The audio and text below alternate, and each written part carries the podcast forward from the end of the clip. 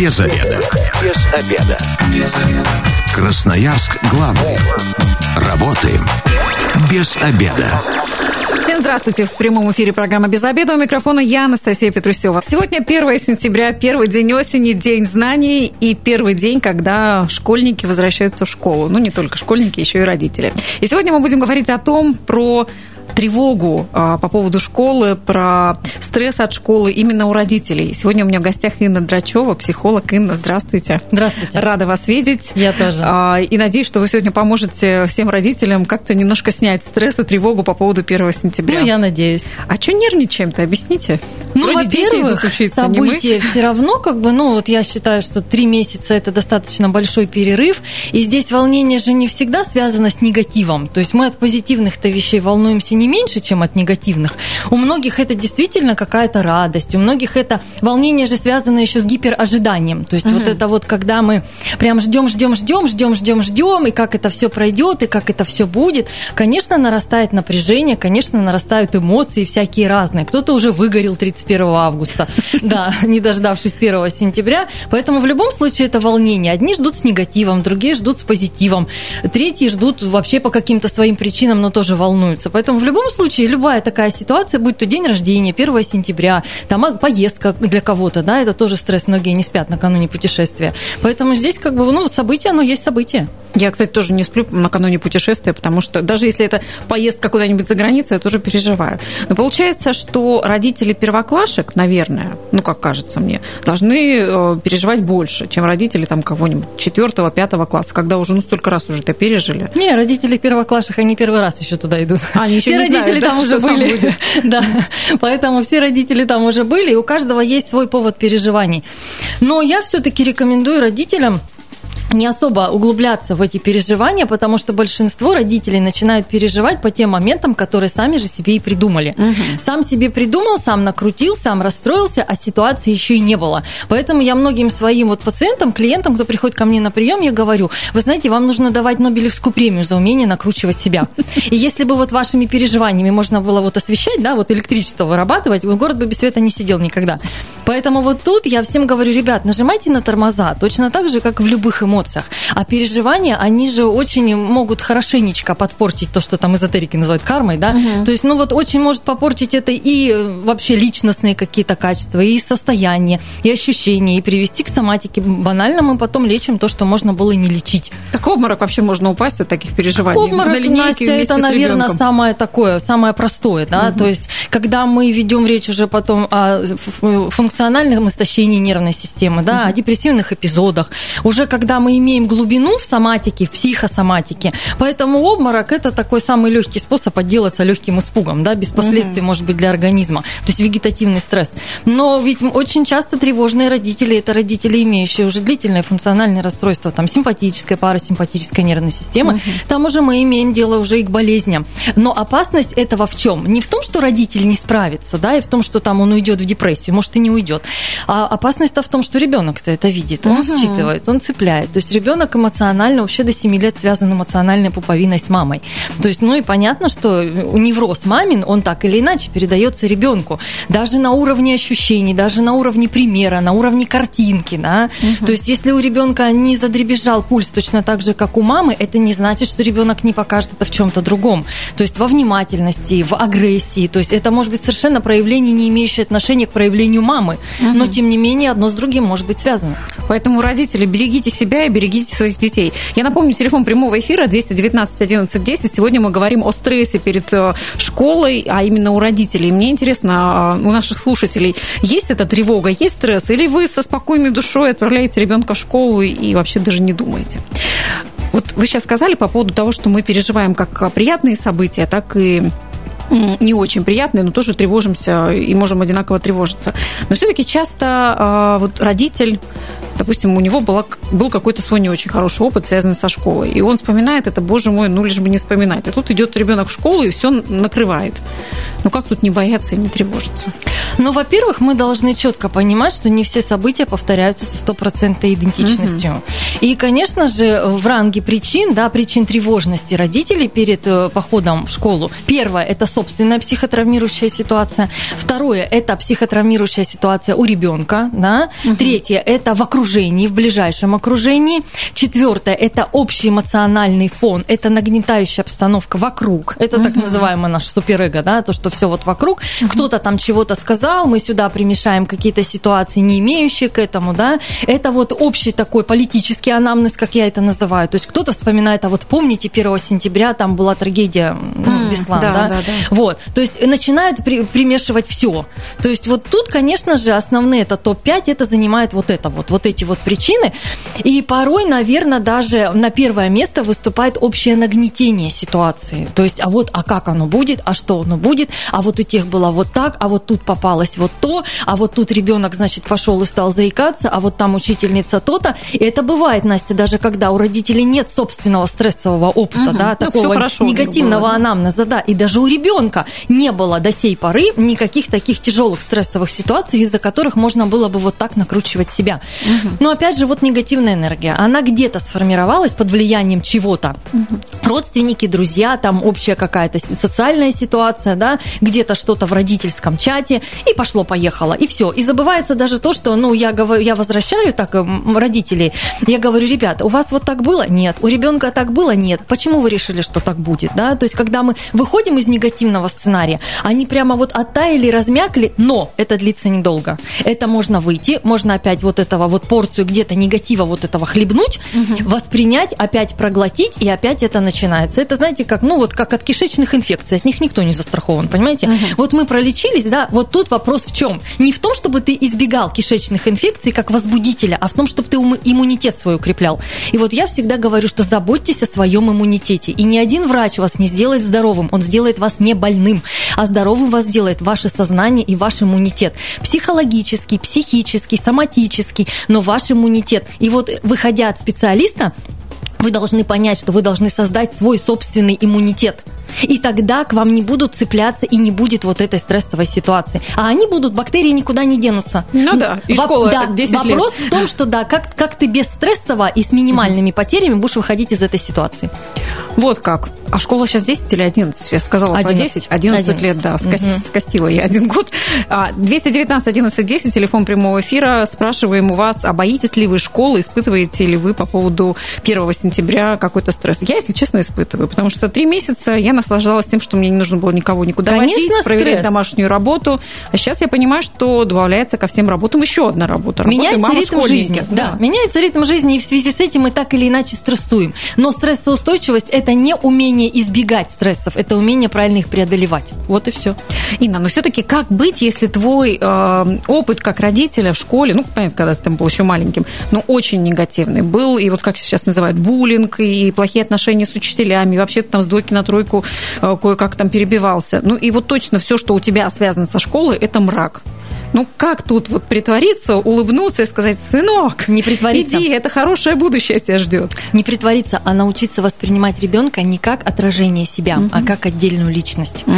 И смотреть на события и отмечать для себя, записывать, я не знаю, зарисовывать те события, которые у него в жизни не такие, как у вас. Это не важно, чего касается. Это касается его досуговой деятельности, это касается его успехов по предметам, в которых вы были неуспешны. Угу. Мы должны научить мозг родителя смотреть на мир ребенка глазами вот не, не своего стрессового опыта, а смотреть на ребенка как на отдельную личность. И в этом мы должны помочь мозгу. Первое, мы отмечаем и фиксируемся на тех событиях, которых не было у нас. Второе, мы отмечаем позитивность и помогаем ребенку в том, в чем э, мы, ну, считали, скажем так, что нам не помогли, да, но опять же здесь тонкая грань, не, на, не начать танцевать за ребенка, если сам не дотанцевал. Ну, да. да. Вот. И третий момент – это обязательно хвалить себя за то, что у тебя получилось создать дитя, которое тебя дополняет. Воспринимайте ребенка как дополнение себя. Шахматы, шахматная доска. Вот ты черный, а рядом клеточка белая. Как говорят, в шахматном порядке. Вот здесь твое достоинство, здесь достоинство ребенка. Вот здесь твое, здесь ребенка. И учитесь воспринимать жизнь так, что ребенок вас дополняет, он вас не отражает, он вас не зеркалит, он над вами не издевается, если проецирует что-то, да, что вот вы видите в себе, вернее, в нем себя а учитесь именно дополнять. И вы дополняете ребенка, и ребенок пусть дополняет вас. Но в плане дополнения ребенка собою всегда контролируйте, всегда фильтруйте, а чем вы его дополняете. Вот в этом не должно быть негатива. Несите ребенку позитив. Вот это очень важно. И когда мы научимся смотреть на ребенка как на дополнение, да, как, угу. как вот не просто как на крестик-нолик, а как на шахматы, красивые шахматы, мы научимся жить полноценной жизнью. И мы перестанем проецировать на него свои страхи. Угу. Ну, то есть замечать, что ребенок вообще друг другой, да? Вообще другой, да. Ну, слушайте, помимо нас, нашего участия, там папа еще участие принимал, Конечно. поэтому от папы тоже что-то достается. Конечно, родители должны быть, родители должны быть все равно так или иначе в тандеме. То есть неважно, родители живут вместе, родители живут раздельно, да, в каких отношениях они, они должны действовать в тандеме относительно ребенка. Вот это тоже, это, конечно, большой, тоже стрессовый опыт, безусловно, для родителей это серьезная школа, потому что ребенок, ну, он, он, конечно, на нем-то вообще тройная ответственность. Ему самому бы с собой разобраться, социум, но еще и родители, которые тут как бы не договорились, да. Поэтому наша задача, уж если мы не можем контролировать влияние мира на ребенка тотально, каждый день, ежесекундно, мы должны хотя бы контролировать наше влияние микромира. Вот это очень важно. Ну да, хоть в этом мы, правда, что-то можем сделать и как-то повлиять. 219 11 10, телефон прямого эфира. Скажите, боитесь вы школы или нет? Или вообще спокойно к этому относитесь? Инна, ну вот сейчас такие тенденции есть по поводу домашнего образования. Садики создают такие очень а, комфортные условия. Родители некоторые вообще в сады не отдают, оставляют на домашнем да, а, образовании там, ребенка. И а, часто школа воспринимается как такой очень серьезный внешний враг, где совсем все будет по-другому, где учителя, допустим, не такие О, mm-hmm. еле выговорила mm-hmm. это слово, совсем по-другому воспитывают, по-другому к ребенку относятся. И ну, это правда так и есть. А так и есть, действительно. И страшно. Вот ты вот своего ребенка растил, как-то правильно воспитывал, по правильному ним общался, читал нужные книжки, ходил к нужным психологам, а тут бац, он попадает в совершенно другую среду. Ну, Причем в среду, в среду, вот тут я всем родителям говорю, ребята, а вы посмотрите на то, как вообще произошел процесс рождения. А кто вам сказал, что в жизни все должно вытекать из одного в другое? То есть комфорт не должен перетекать из одной ситуации в другую. Вот это тот самый микрострессовый опыт. И причем мы-то заряжаемся, когда рождаемся. Смотрите, каким стрессом. Из какой среды комфортной мы куда вылазим-то, простите, да? То есть мы вообще куда попадаем-то? В этот мир. И ребенок орет, он испытывает жесточайший стресс, он испытывает перепад давления. А потом мы делаем что? То есть мы делаем каждую последующую ситуацию комфортнее, чем предыдущая. Это приводит к чему? К привыканию вот к таким вот бесстрессовым условиям. А потом фильм «Человек в пузыре», Настя, вот я рекомендую да, всем да, посмотреть да, вот этот фильм. Вот, вот он очень жизненный. А потом это приводит к чему? Банально, какое-то недопонимание на работе, и человек вообще с непонятным риском для жизни да, приходит к психотерапевту. То есть мы понимаем, что это было что? Это было то самое, когда каждое последующее, каждая последующая ситуация, она комфортнее предыдущей. Я не говорю, что мы должны ухудшать условия. Я говорю о том, что человек должен столкнуться с разными условиями. Да? У меня есть пациенты, которые говорят, вы знаете, вот мы делаем ребенку хорошо везде. Я говорю, а например? Они говорят, а например, мы не покупаем ему кроссовочки со шнурочками, а покупаем на липучках, угу. чтобы он в садике последним не одевался. И никогда не научился до 40 лет. Совершенно верно, да. То есть, но ребенок-то растет и понимает, что вот здесь вот он, простите, ну, дефект-то испытает. Все завязали на физкультуру в восьмом классе, да? Угу. А он не завязал. И потом, и когда он не пойдет на физкультуру под предлогом, что тошнит, голова болит, психосоматика, да? Угу. То есть, когда мы приходим на психотерапию уже в этом контексте, а мы начинаем понимать, а вот не те ли шнурочки когда-то, не завязанные в детском саду, научили ребенка, не научили, а теперь сформировали стресс. Это, uh-huh. это не только в этом, да, то есть он потом начнет комплексовать в другом. И потом мы имеем родителя, который говорит, вы знаете, вот он может, а вот он не, не делает, а вот мы видим в нем потенциал, а вот он не идет, а вот этот вуз явно его, а вот он выбрал что попроще. И никто со шнурочками-то не связал. Поэтому мы должны давать ребенку разные ситуации, понимаете? Мы не должны избегать но мы должны максимально ориентироваться на то, что а мы вообще зачем? Да мало ли какой тебе учитель попадется, какой воспитатель попадется. Мы должны решать проблему по ситуации. Если мы понимаем, что не вывозим, что там агрессия, что там издевательство, что там идет буллинг откровенный, да, мы меняем ситуацию. И ничего страшного в этом нет, когда родитель говорит, ну что, мы так и будем бегать от ситуации к ситуации. Говорю, нет, мы будем выяснять, мы будем выяснять корни, почему произошло. И будем выяснять уровень стрессоустойчивости. Есть клиническая диагностика, которая это показывает. И это можно посмотреть. Но Но вот так вот просто на пустом месте, да, мы создавать комфортные условия, а где гарантия того, что не попадется человек, партнер, который, который вырастет в другой семье, и там, простите меня, э, вот эта вот маргинальная речь, угу. она не размажет вот этого человека, да, угу. то есть у меня очень много было таких примеров в практике. Поэтому мы должны идти не по принципу тотального комфорта, а по принципу сохранения оптимального уровня стрессоустойчивости. Мы выбираем обстоятельства не, не вопреки но и не супер блага. Но и тем не менее мы ищем ту, ту самую золотую середину, чтобы ребенку было легче. Мне кажется, очень э, синхронизируется как раз с этим иммунитетом э, да, и с э, болячками, да. про которые вы как раз говорили. Укрепляем иммунитет ребенка только тут психологически. Красноярск главный. Консультации по любым вопросам. Бесплатно. Без заведа что, возвращаемся в эфир. Сегодня мы говорим о школе, а именно о родительской тревоги по поводу школы, о том, что родители многие испытывают стресс, а, когда понимают, что сентябрь на носу, и вот-вот опять начнется та самая школа, и, как мы выяснили, 11 лет она будет продолжаться. Инна, и вот вы сейчас а, такие очень важные вещи говорили по поводу вот, комфорта и дискомфорта, как правда ребенку нужно помаленьку прививать вот это ощущение реальной вообще жизни. Да. И вот мне очень сильно отзывается этот момент по поводу того, что действительно можно поменять эту, вот эти условия, вот э, среду, в которой ребенок находится, потому что нам, допустим, тоже не очень повезло повезло с преподавателем, и я два года мучила себя, а нужно ли менять или, наоборот, нужно закалять ребенка вот этой реальной жизнью. Где вот тут грань? На что нужно опираться все-таки? Грань в кабинете у специалиста, и это правда. Угу. То есть самому, и причем даже если, вот я всем говорю, даже если ты сам психолог, ты никогда не увидишь. Угу. Иди к коллеге, иди к коллеге, иди разбирайся, иди выясняй, потому что, ну, очень, она действительно очень тонкая грань между а, общей ситуацией, да, когда не факт, что это неприятие ребенка, ребенка, а факт того, что все зашли в тупик, да, и никто, получается, ни с кем не может договориться, и ребенок крайний. И действительно дискомфорт ребенка, когда мы имеем уже э, стрессовую ситуацию. Психосоматику, очень низкий уровень напряжения, очень высокий уровень фрустрации, когда я обследую ребенка, говорю, ребята, вот даже если вам кажется, что внешне, бывает ситуация, что внешне у ребенка все нормально, он ходит, но по каким-то моментам я родителям говорю, меняем школу, меняем угу. школу даже, не класс, мы просто меняем школу. Ну, слушайте, менять класс для нас, допустим, это не был не вариант, это потому что все вариант, те же учителя, конечно. и все это в одной учительской происходит обсуждается. Совершенно да. верно, поэтому чаще всего мы меняем школу, да. Бывают, конечно, что меняем класс, меняется ситуация, меняются там ну, какие-то там моменты, да, но вот опять же все равно рано или поздно это приведет к смене школы, как правило, по статистике вот моей mm-hmm. хотя бы, да. Поэтому то, что касается момента, когда мы понимаем, что у ребенка неблагополучно в классе.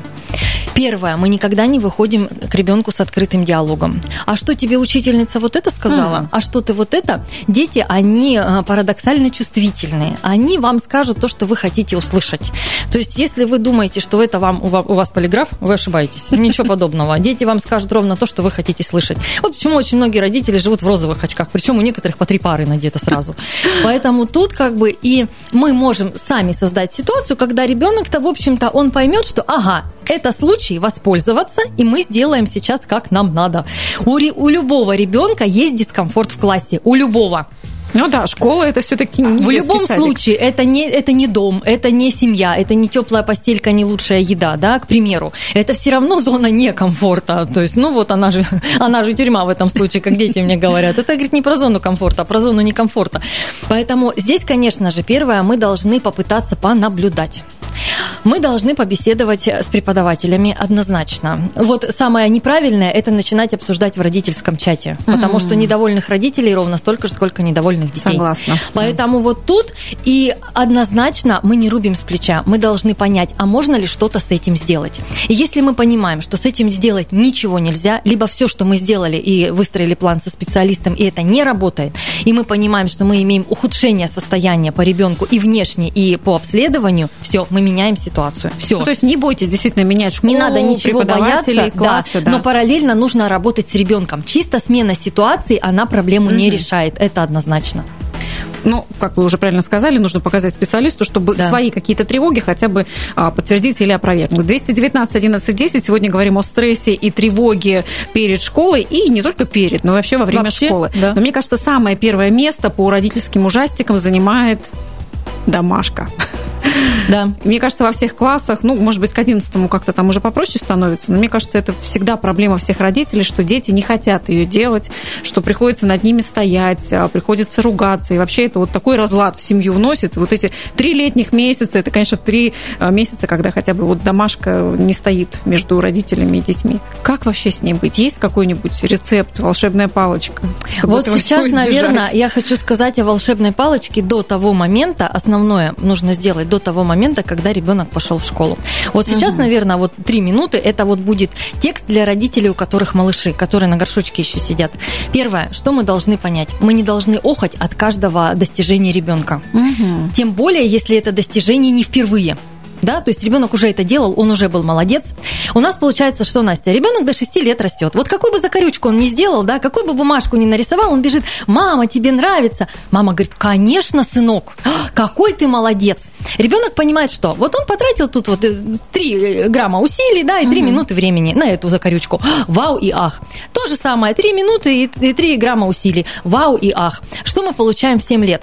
Ребенок тратит в 10 тысяч раз больше усилий, он старается, он прикладывает все, что он может, но появилась система оценивания. Когда mm-hmm. что бы ты ни делал, тебе мама говорит, а вот у тебя тут ошибка, а вот ты тут неправильно написал.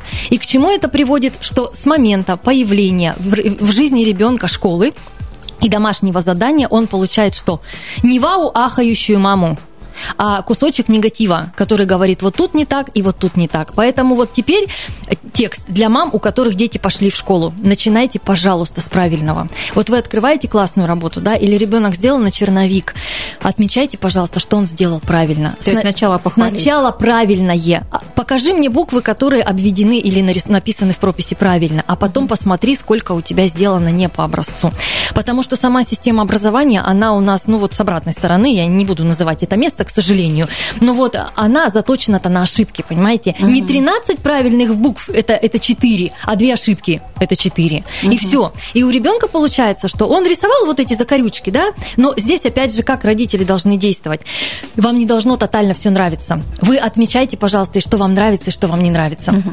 Мой ребенок, к примеру, бежит и показывает нарисованного монстра. Он говорит, мам, тебе нравится? Я говорю, нет. Он говорит, почему? Я говорю, потому что я монстров не люблю. А вопрос задан тоже некорректно. Я ему говорю, ты должен меня спросить, мама, что тебе нравится? Не может нам нравиться все. Ну, и да. когда мы живем, мы учим ребенка смотреть, да? Вот как, тебе нравится эта машина? Я говорю, вопрос задан некорректно. Уточняй. Я ему сразу говорю, уточняй. Вот ты бы хотела такую модель или тебе нравится цвет? Потому что в любой вещи есть 70% того, что нравится, и 30% что не твое. Так в любом, в любом человеке, в любой вещи. И поэтому мы настраиваем ребенка жить с тем, что тебе не может все нравиться. И когда говорят, ой, мне так нравится этот человек, нет. Мы всегда учимся, учимся и учим детей конкретизировать. Вот и все. И когда мы учим этому ребенка с дошкольного возраста, у него не возникает, мы хотя бы 50% негатива сгладим, что он со школы не получит негативную маму, орущую. Почему угу. дети не любят школу? Да не потому, что школа плохая и задания плохие, и домашка не такая бывает, простите, как дети говорят, там, стрёмная, да, их языком. Она на самом деле бывает нормальная, еще и лучше, чем классная работа. И сядь и сделай ассоциация идет. Ассоциация с местом. Начинают ругать за письменным столом. Ребенок испытывает негатив, он плачет. Не так сидишь, не так пишешь. Да, поэтому вот эти замечания, если увидите, что ребенок выплескивает эмоции, уведите его с письменного стола, посадите его в кресло-мешок, пусть он подолбит что-нибудь, угу. пусть эмоции не зафиксируются за столом, ни в коем случае. Поэтому большинство нарушений мы имеем ситуационных привязок. Да? Когда поругались во время обеда, возникают расстройства пищевого поведения. Когда у ребенка возникает негатив к школе, мы где-то переборщили с эмоциями за столом во время деятельности. Поэтому вот эти вещи нужно разграничивать, это очень важно. Слушайте, а если уже, ну так вот, родители наделали ошибок, ребенок уже там пятый, шестой класс, домашнюю делать не хочет, ну понятно, что надо было когда-то вот так себя хорошо вести.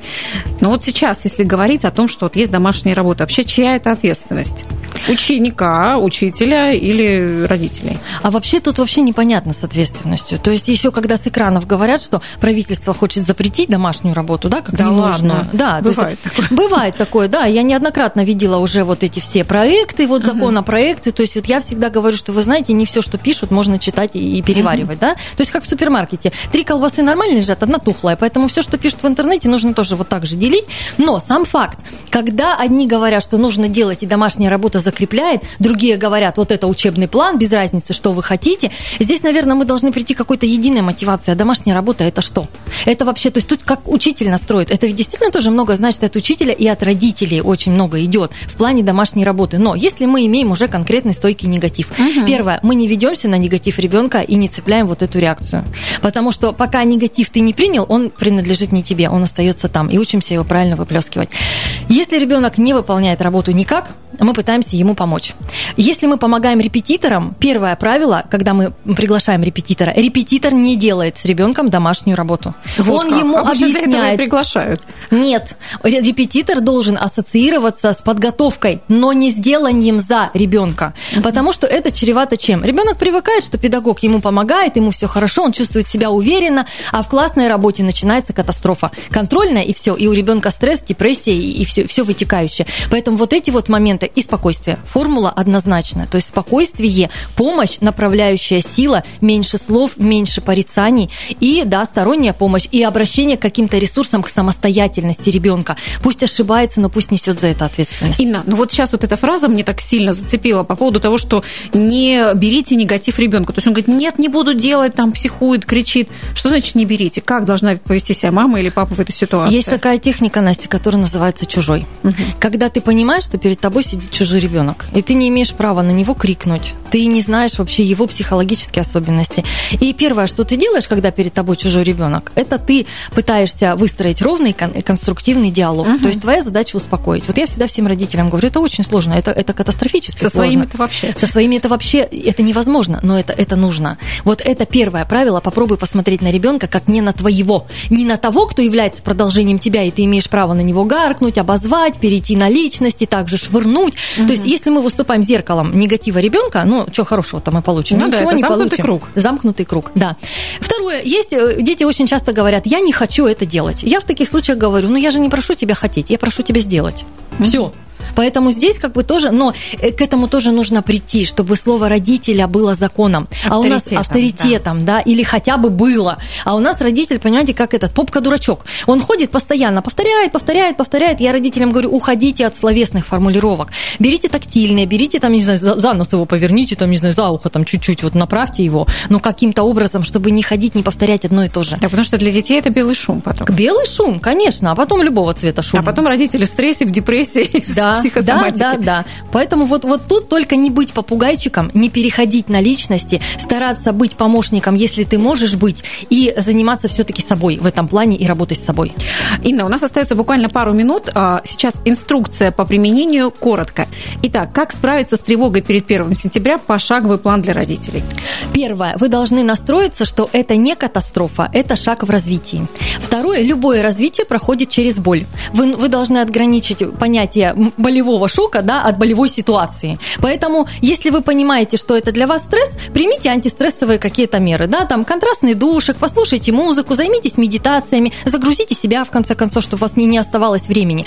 Третье, смотрите и слушайте ребенка. На, на ребенка смотрите и его слушайте. Когда вы слушаете то, что говорит вам ребенок, вы, пожалуйста, не продумывайте ответ. Вы слушаете то, что он вам говорит. Четвертый момент немаловажный. Проводите время с ребенком более конструктивно. Это поможет вам снять вот собственное напряжение от, от незнания. Да? Не пытайтесь теребить учителя, не сидите в родительских чатах, не обсуждайте каждую ситуацию, это ни к чему хорошему не придет. Но и последнее, наверное, самое важное.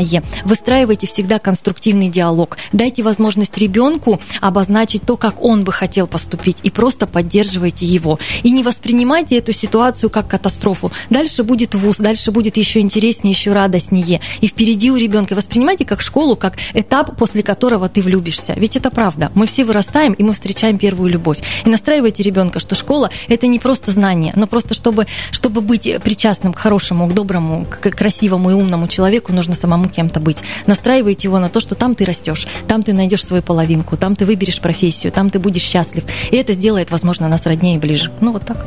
Слушайте, если бы мне кто-то когда-то сказал такие слова, особенно про любовь э, после школы или тех друзей, которые там действительно найду, наверное, мое бы отношение к школе в то время было бы Школа – это не только другое. учеба, Настя, это не только это учеба, точно. это жизнь. Ну и самые близкие друзья, как правило, появляются именно в школе. Инна, спасибо вам большое за такой интересный эфир, и, как всегда, за ваши полезные, интересные спасибо. советы. Я напомню, что сегодня у меня в гостях была Инна Драчева, психолог, и вместе с Инной мы обсуждали стресс э, и родительскую тревогу перед 1 сентября. Но, ну, а, кстати, завтра в программе «Без обеда» мы обсудим, что же нужно знать про путинские выплаты. А, я напомню, что программа «Без обеда» будет опубликована на сайте 102.8 FM. Эм. И если вы, как и мы, провели этот обеденный перерыв без обеда, не забывайте, без обеда, зато в курсе. Без обеда.